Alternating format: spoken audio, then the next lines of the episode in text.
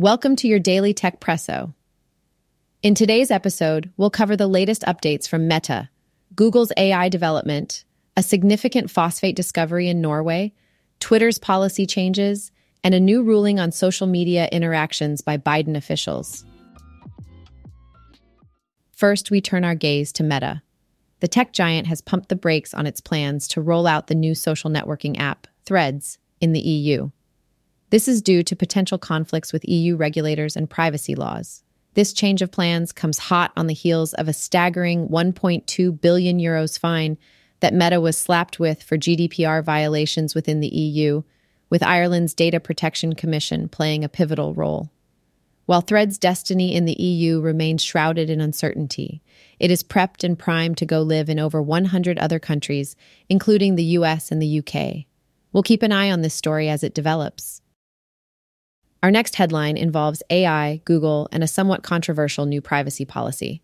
Google now permits itself to use publicly available data to hone and develop AI products and features.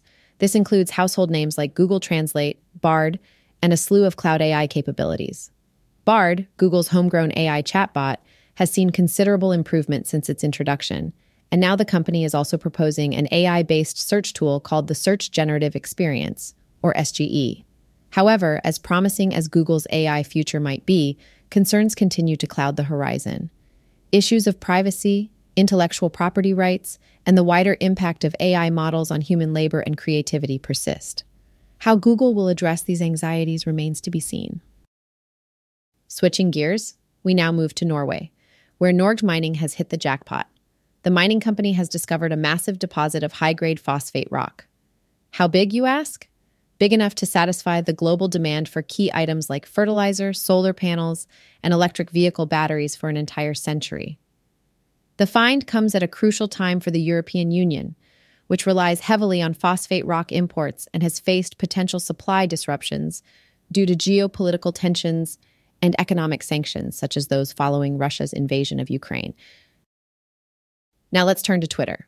The platform has withdrawn the recent requirement for users to log in to view tweets, permitting open access via a browser without an account. This U turn comes after temporary measures were put into place to stem the tide of data scraping, which was perceived to degrade the service for regular users.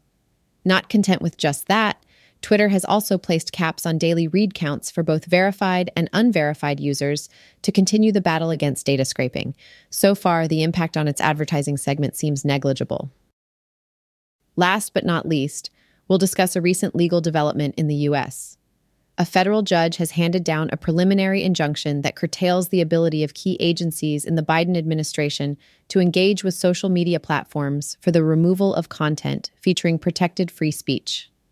The ruling throws a wrench in the administration's plans to counter misinformation concerning vaccines and elections. There are, however, exceptions to the ruling. The government can still communicate about national security threats, criminal activities, or voter suppression. The Biden administration, for its part, maintains that its liaisons with social media platforms are aimed solely at promoting responsible behavior to protect public health, safety, and security Thank you for joining us today on Techpresso. Be sure to tune in tomorrow for your daily dose of the most important tech news. Have a great day.